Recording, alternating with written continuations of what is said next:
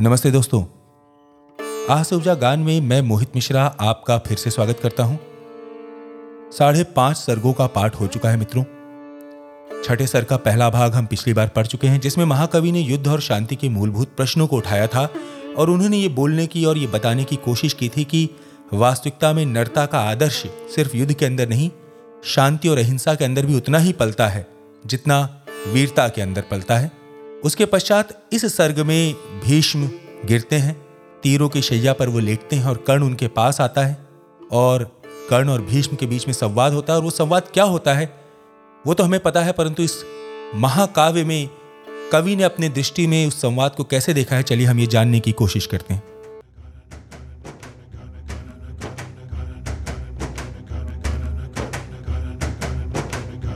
गिरिका उदग्र गौरवाधार गिर जाए श्रृंग जो महाकार अथवा सूना कर आसमान जो गिरे टूट रवि भासमान। कौरव दल का कर तेज हरण त्यो गिरे भीष्म आलोक वरण। कुरकुल का दीपित ताज गिरा, थक्कर बूढ़ा जब बाज गिरा, भूल उठित पीता मह को विलोक छा गया समर में महाशोक। कुरपति ही धैर्य न खोता था, अर्जुन का मन भी रोता था। रोधो कर तेज नया दम का, दूसरा सूर्य सिर पर चमका। कौरवी तेज दुर्जय उठा, रण करने को राधे उठा। सबके रक्षक गुरुवार्य हुए, सेना नायक आचार्य हुए। राधेय किंतु जिनके कारण था अब तक किए मौन धारण, उनका शुभ आशीष पाने को, अपना सद्धर्म निभाने को, वो शरशैया की ओर चला पग पग हो विनय विभोर चला। छू भीष्म देव के चरण युगल, बोला वाणी राधेय सरल हे तात आपका प्रोत्साहन पा सका नहीं जो लांछित जन। ये वही सामने आया है, उपहार अश्रु का लाया है। आज्ञा हो तो अब धनुष धरूं, रण में चलकर कुछ काम करूँ। देखूँ है कौन प्रलय उतरा, जिससे डगमग हो रही धरा। कुरुपति को विजय दिलाऊं मैं या स्वयं वीर गति पाऊँ मैं अनुचर के दोष क्षमा करिए, मस्तक पर वरद पानी धरिए, आखिरी मिलन की वेला है, मन लगता बड़ा अकेला है। मदमोह, त्यागने आया हूँ पद धूलि मांगने आया हूँ पद धूलि मांगने आया हूँ।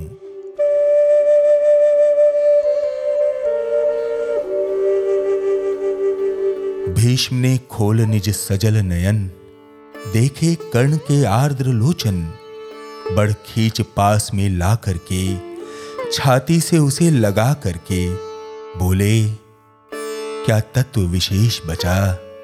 बेटा, आँसू ही शेष बचा। मैं रहा रोकता ही क्षण क्षण पर हाय हठी ये दुर्योधन, अंकुश विवेक का सह न सका, मेरे कहने में रह न सका क्रोधांध भ्रांत मद में विभोर, ले ही आया संग्राम घोर। अब कहो, आज क्या होता है? किसका समाज ये रोता है? किसका गौरव, किसका सिंगार? जल रहा पंक्ति के आर पार। किसका वन बाग उजड़ता है?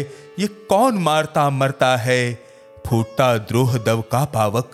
हो जाता सकल समाज नरक, सबका वैभव। सबका सुहाग, जाति डकार ये कुटिल आग। जब बंधु विरोधी होते हैं, सारे कुलवासी रोते हैं।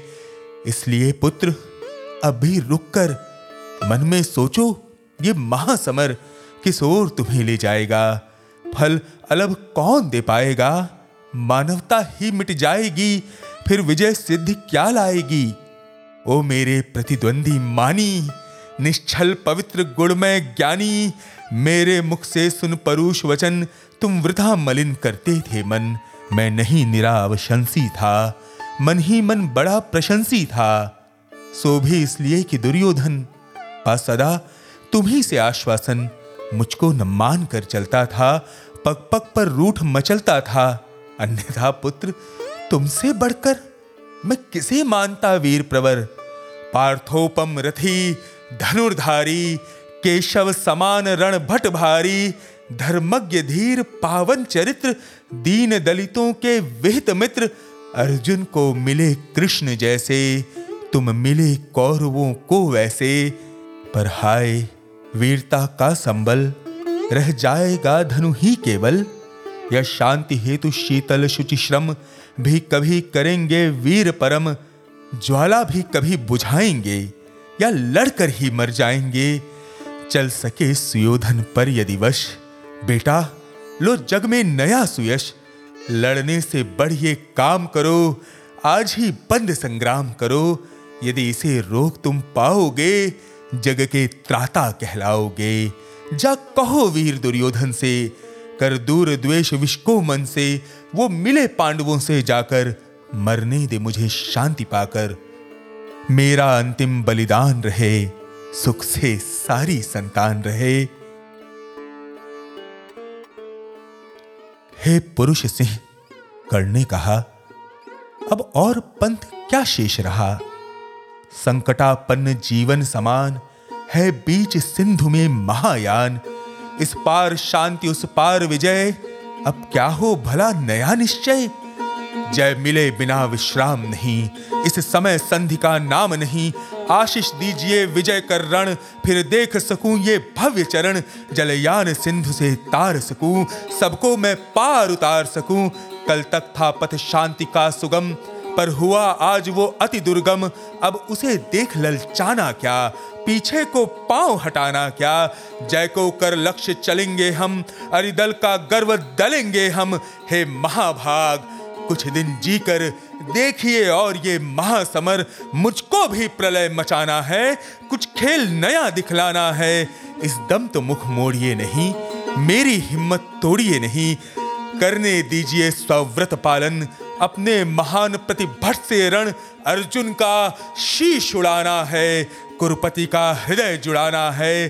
करने को पिता, अमर मुझको है, बुला रहा संगर मुझको।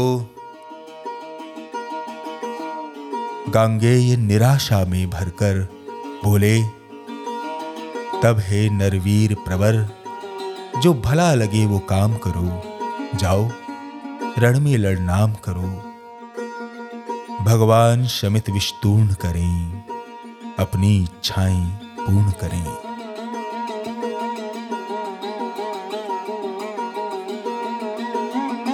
भीष्म का चरण वंदन करके ऊपर सूर्य को नमन करके देवता वज्र धनुधारी सा, केसरी अभय मगचारी सा, राधे समर की ओर चला, करता गर्जन घन घोर चला, पाकर प्रसन्न आलोक नया कौरव सेना का शोक गया, आशा की नवल तरंग उठी, जन जन में नई उमंग उठी, मानो बाड़ों का छोड़ शयन, आ गए स्वयं गंगानंदन।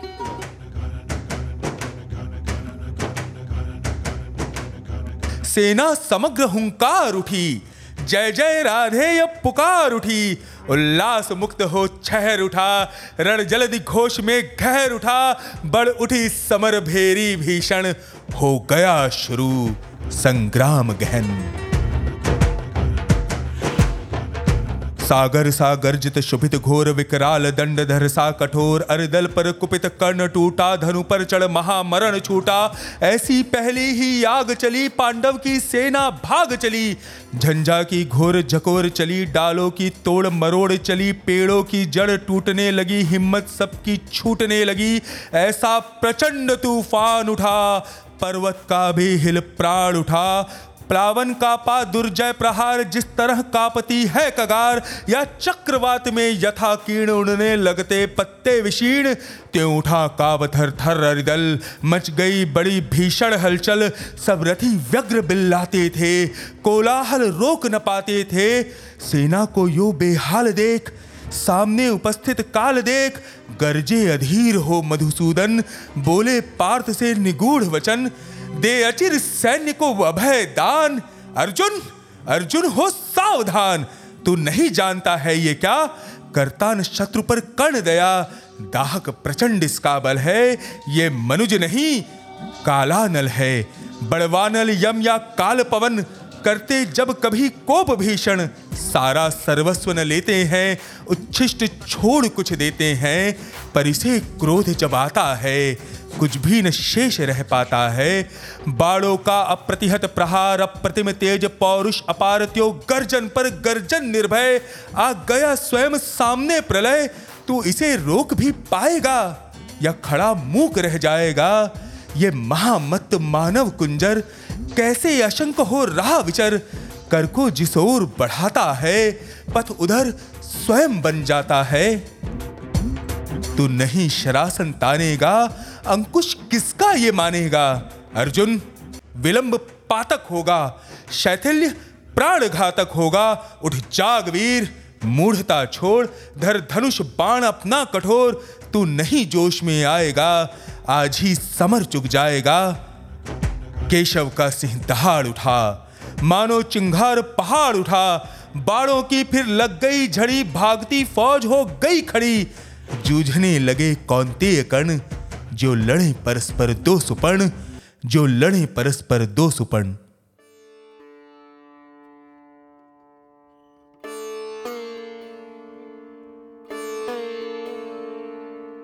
एक ही वृंद के दो कुंडमल, एक ही कुक्ष के दो कुमार, एक ही वंश के दो भूषण, विभ्राट वीर पर्वताकार बेधने परस्पर लगे सहज सोदर शरीर में प्रखर बाण, दोनों की किंशुक देह हुई, दोनों के पावक हुए प्राण।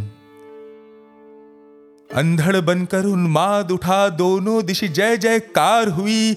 दोनों पक्षों के वीरों पर मानो भैरवी सवार हुई। कट कट कर गिरने लगे क्षिप्र, रुंडों से मुंड अलग होकर बह चली मनुज के शोड़ित की धारा पशुओं के पग धोकर। लेकिन था कौन हृदय जिसका? कुछ भी ये देख दहलता था। था कौन नरों की लाशों पर जो नहीं पाँव धर चलता था। तन्वी करुणा की झलक झीन किसको दिखलाई पड़ती थी? किसको कटकर मरने वालों की चीख सुनाई पड़ती थी? केवल अलात का घूर्ण चक्र, केवल वज्रायुध का प्रहार, केवल विनाशकारी नर्तन, केवल गर्जन, केवल पुकार। है कथा, द्रोण की छाया में यो पाँच दिनों तक युद्ध चला। क्या कहें धर्म पर कौन रहा या उसके कौन विरुद्ध चला? था किया भीष्म पर पांडव ने जैसे छल छदमों से प्रहार, कुछ उसी तरह निष्ठुरता से हत हुआ वीर अर्जुन कुमार। फिर भी भावुक कुरुवृद्ध भीष्म थे युग पक्षों के लिए शरण। कहते हैं होकर विकल मृत्यु का किया उन्होंने स्वयं वरण। अर्जुन कुमार की कथा किंतु अब तक भी हृदय हिलाती है। सभ्यता नाम लेकर उसका अब भी रोती पछताती है। पर हाय युद्ध अंतक स्वरूप, अंतक साही दारूण कठोर, देखता नहीं जायान युवा, देखता नहीं बालक किशोर। सुत के वध की सुन कथा पार्थ का दहक उठा शोकार्त हृदय, फिर किया क्रुद्ध होकर उसने तब महालोम हर्षक निश्चय। कलस्त काल के पूर्व जयद्रथ को न मार यदि पाऊँ मैं, सौगंध धर्म की मुझे आग में, स्वयं कूद जल जाऊँ मैं। तब कहते हैं अर्जुन के हित हो गया प्रकृतिकम विपर्यस्त, माया की सहसा शाम हुई, असमय दिनेश हो गए अस्त। ज्योतियों करके इस भांति वीर अर्जुन का वो प्रण पूर्ण हुआ। सिर कटा जयद्रथ का मस्तक, निर्दोष पिता का चूर्ण हुआ। हाँ ये भी हुआ कि सातिकी से जब निपट रहा था भूरिश्रवा, पार्थ ने काट ली अनाहूत शर से उसकी दाहिनी भुजा और भूरिश्रवा अनशन करके जब बैठ गया लेकर मुनिव्रत सातिकी ने मस्तक काट लिया। जब था वो निश्चल योग निरत है वृथा धर्म का किसी समय करना विग्रह के साथ ग्रथन। करुणा से करता धर्म विमल, है मलिन पुत्र हिंसा कारण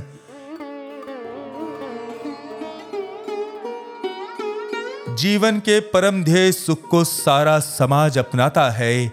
देखना यही है कौन वहाँ तक, किस प्रकार से जाता है। है धर्म पहुँचना नहीं। महाकवि किस बात पर ध्यान दीजिएगा मित्रों। है धर्म पहुँचना नहीं, धर्म तो जीवन भर चलने में है। फैलाकर पथ पर स्निग्ध ज्योति दीपक समान जलने में है। यदि कहें विजय तो विजय प्राप्त हो जाती, पर तापी को भी सत्य ही पुत्र दारा धनजन मिल जाते हैं पापी को भी। इसलिए ध्येय में नहीं, धर्म तो सदा निहित साधन में है। वो नहीं किसी भी प्रधन कर्म, हिंसा, विग्रह या रण में है। तब भी जो नर चाहते धर्म समझे मनुष्य संहारों को, गूथना चाहते वे फूलों के साथ तप तंगारों को, हो जिसे धर्म से प्रेम कभी वो कुत्सित कर्म करेगा क्या? बरबर कराल दंष्टि बनकर मारेगा और मरेगा क्या? पर हाय मनुज के भाग्य अभी तक भी खोटे के खोटे हैं। पर हाय मनुज के भाग्य अभी तक भी खोटे के खोटे हैं। हम बढ़े बहुत बाहर भीतर, लेकिन छोटे के छोटे हैं। संग्राम धर्म गुण का विशेष किस तरह भला हो सकता है? कैसे मनुष्य अंगारों से अपना प्रदाह धो सकता है? सर्पणी उदर से जो निकला पीयूष नहीं दे पाएगा, निश्चल होकर संग्राम धर्म का साथ न कभी निभाएगा। मानेगा ये दष्ट कराल विषधर भुजंग किसका यंत्रण? पल पल अति को कर धर्म सिक्त नर कभी जीत पाया है रण?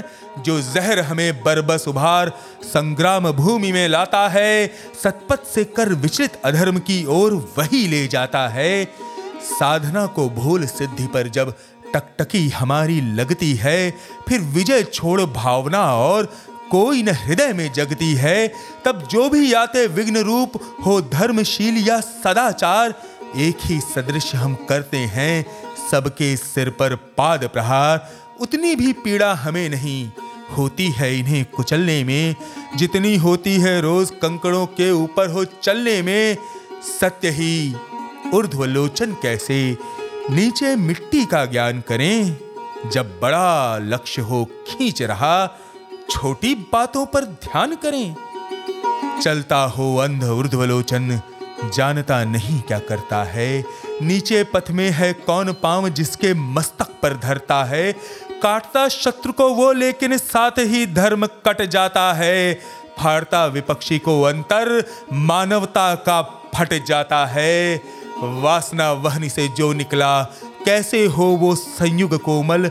देखने हमें देगा वो क्यों? करुणा का पंथ सुगम शीतल। जब लोभ सिद्धि का आँखों पर माड़ी बनकर छा जाता है, तब वो मनुष्य से बड़े बड़े दुश्चिंत कृत्य करवाता है। फिर क्या विस्मय? कौरव पांडव भी नहीं धर्म के साथ रहे। जो रंग युद्ध का है, उससे उनके भी अलग ना हाथ रहे। दोनों ने कालिक छुई शीश पर जय का तिलक लगाने को सतपथ से दोनों डिगे दौड़कर विजय बिंदु तक जाने को। इस विजय द्वंद के बीच युद्ध के दाहक कई दिवस बीते, पर विजय किसे मिल सकती थी?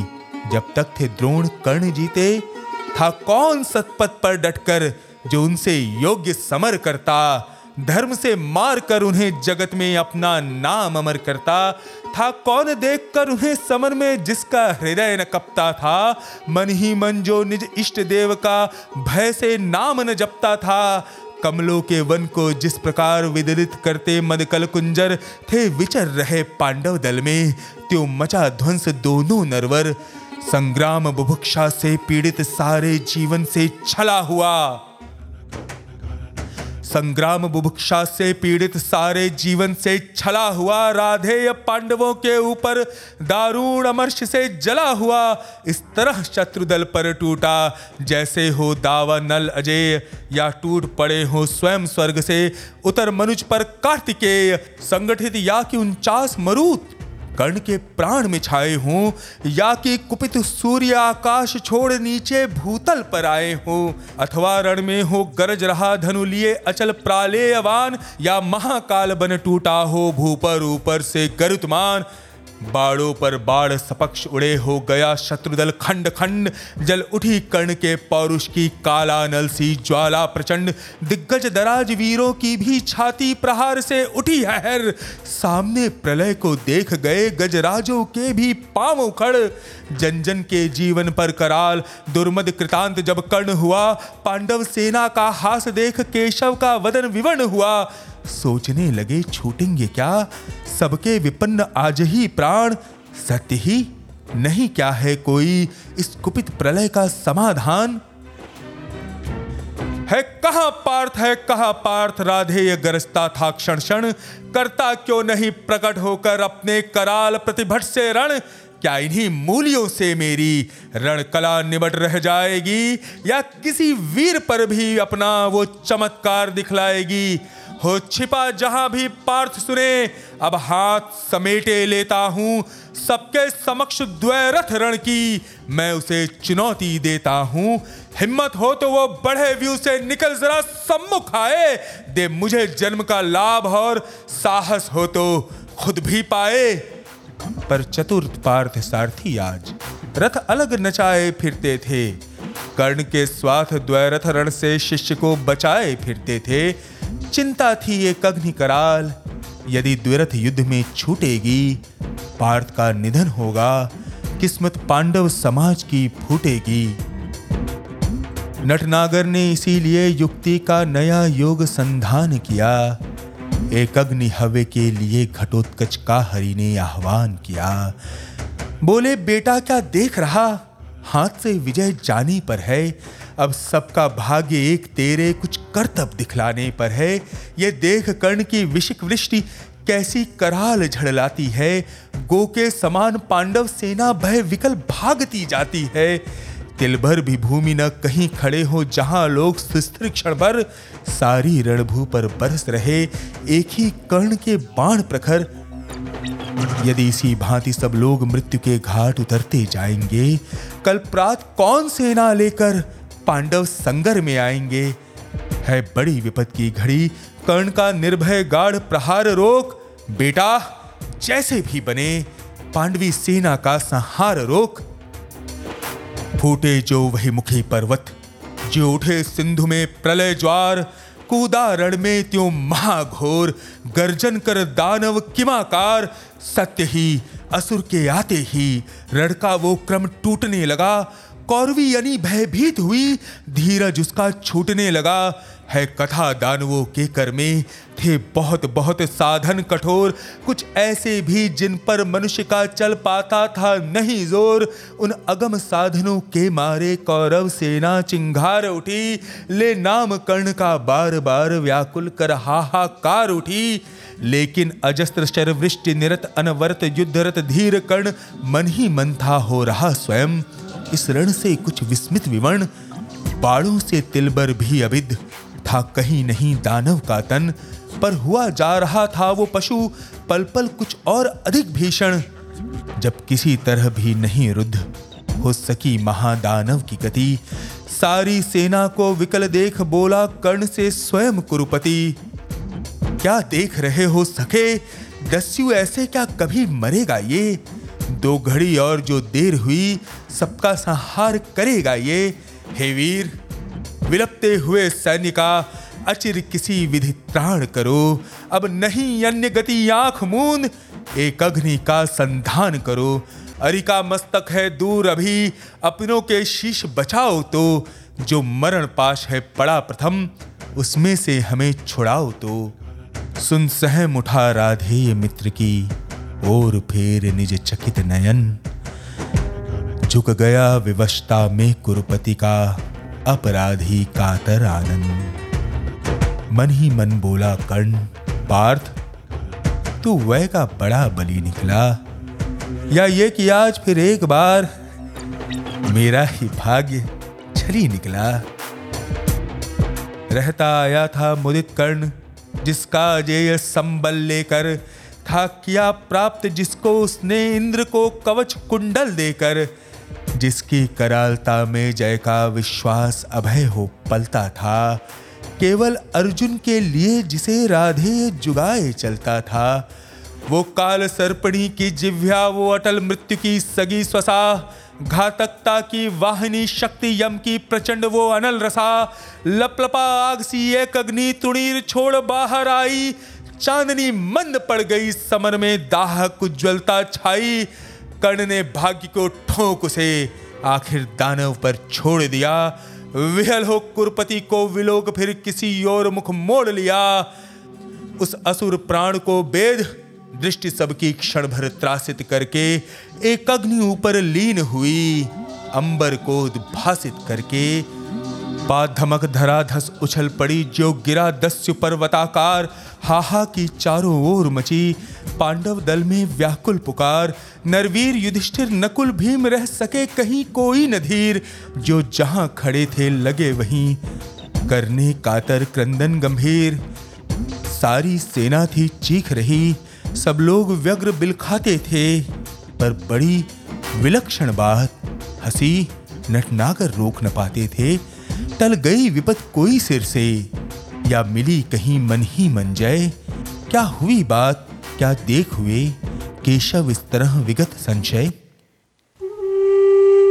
लेकिन समर को जीत कर, निज वाहिनी को प्रीत कर, वलित गहन गुंजार से, पूजित परम जयकार से, राधेय संगर से चला, मन में कहीं खोया हुआ।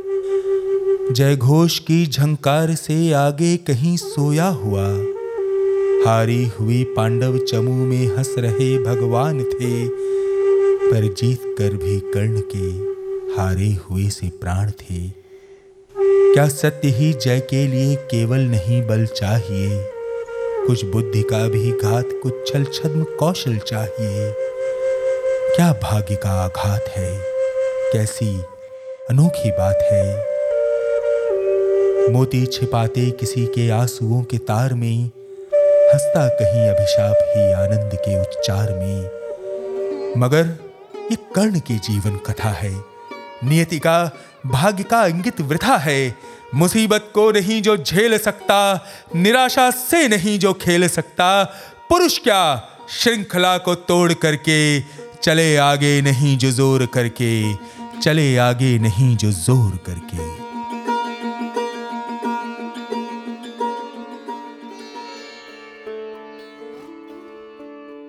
तो ये था षष्ठ सर्ग का द्वितीय भाग। घटोत्कच वध की इस कथा में भाग्य ने, नियति ने फिर से कर्ण के साथ एक बार छल किया और उनकी एकाग्नि से उन्हें चित कर दिया। परंतु जैसा कि महाकवि ने कहा है कि ये कर्ण की जीवन कथा है। कर्ण ऐसे ही शिवी, दधीची और हरिश्चंद्र की कोटि में नहीं गिने जाते।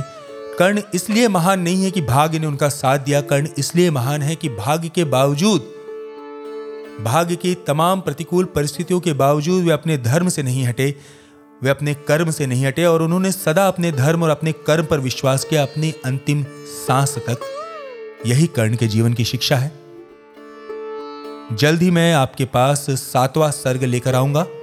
तब तक लिए मैं उम्मीद करता हूँ कि आप इस महान कविता के द्वारा बोले गए मूल्यों को अपने जीवन में उतारने की कोशिश करेंगे, अपना ध्यान रखेंगे नमस्कार।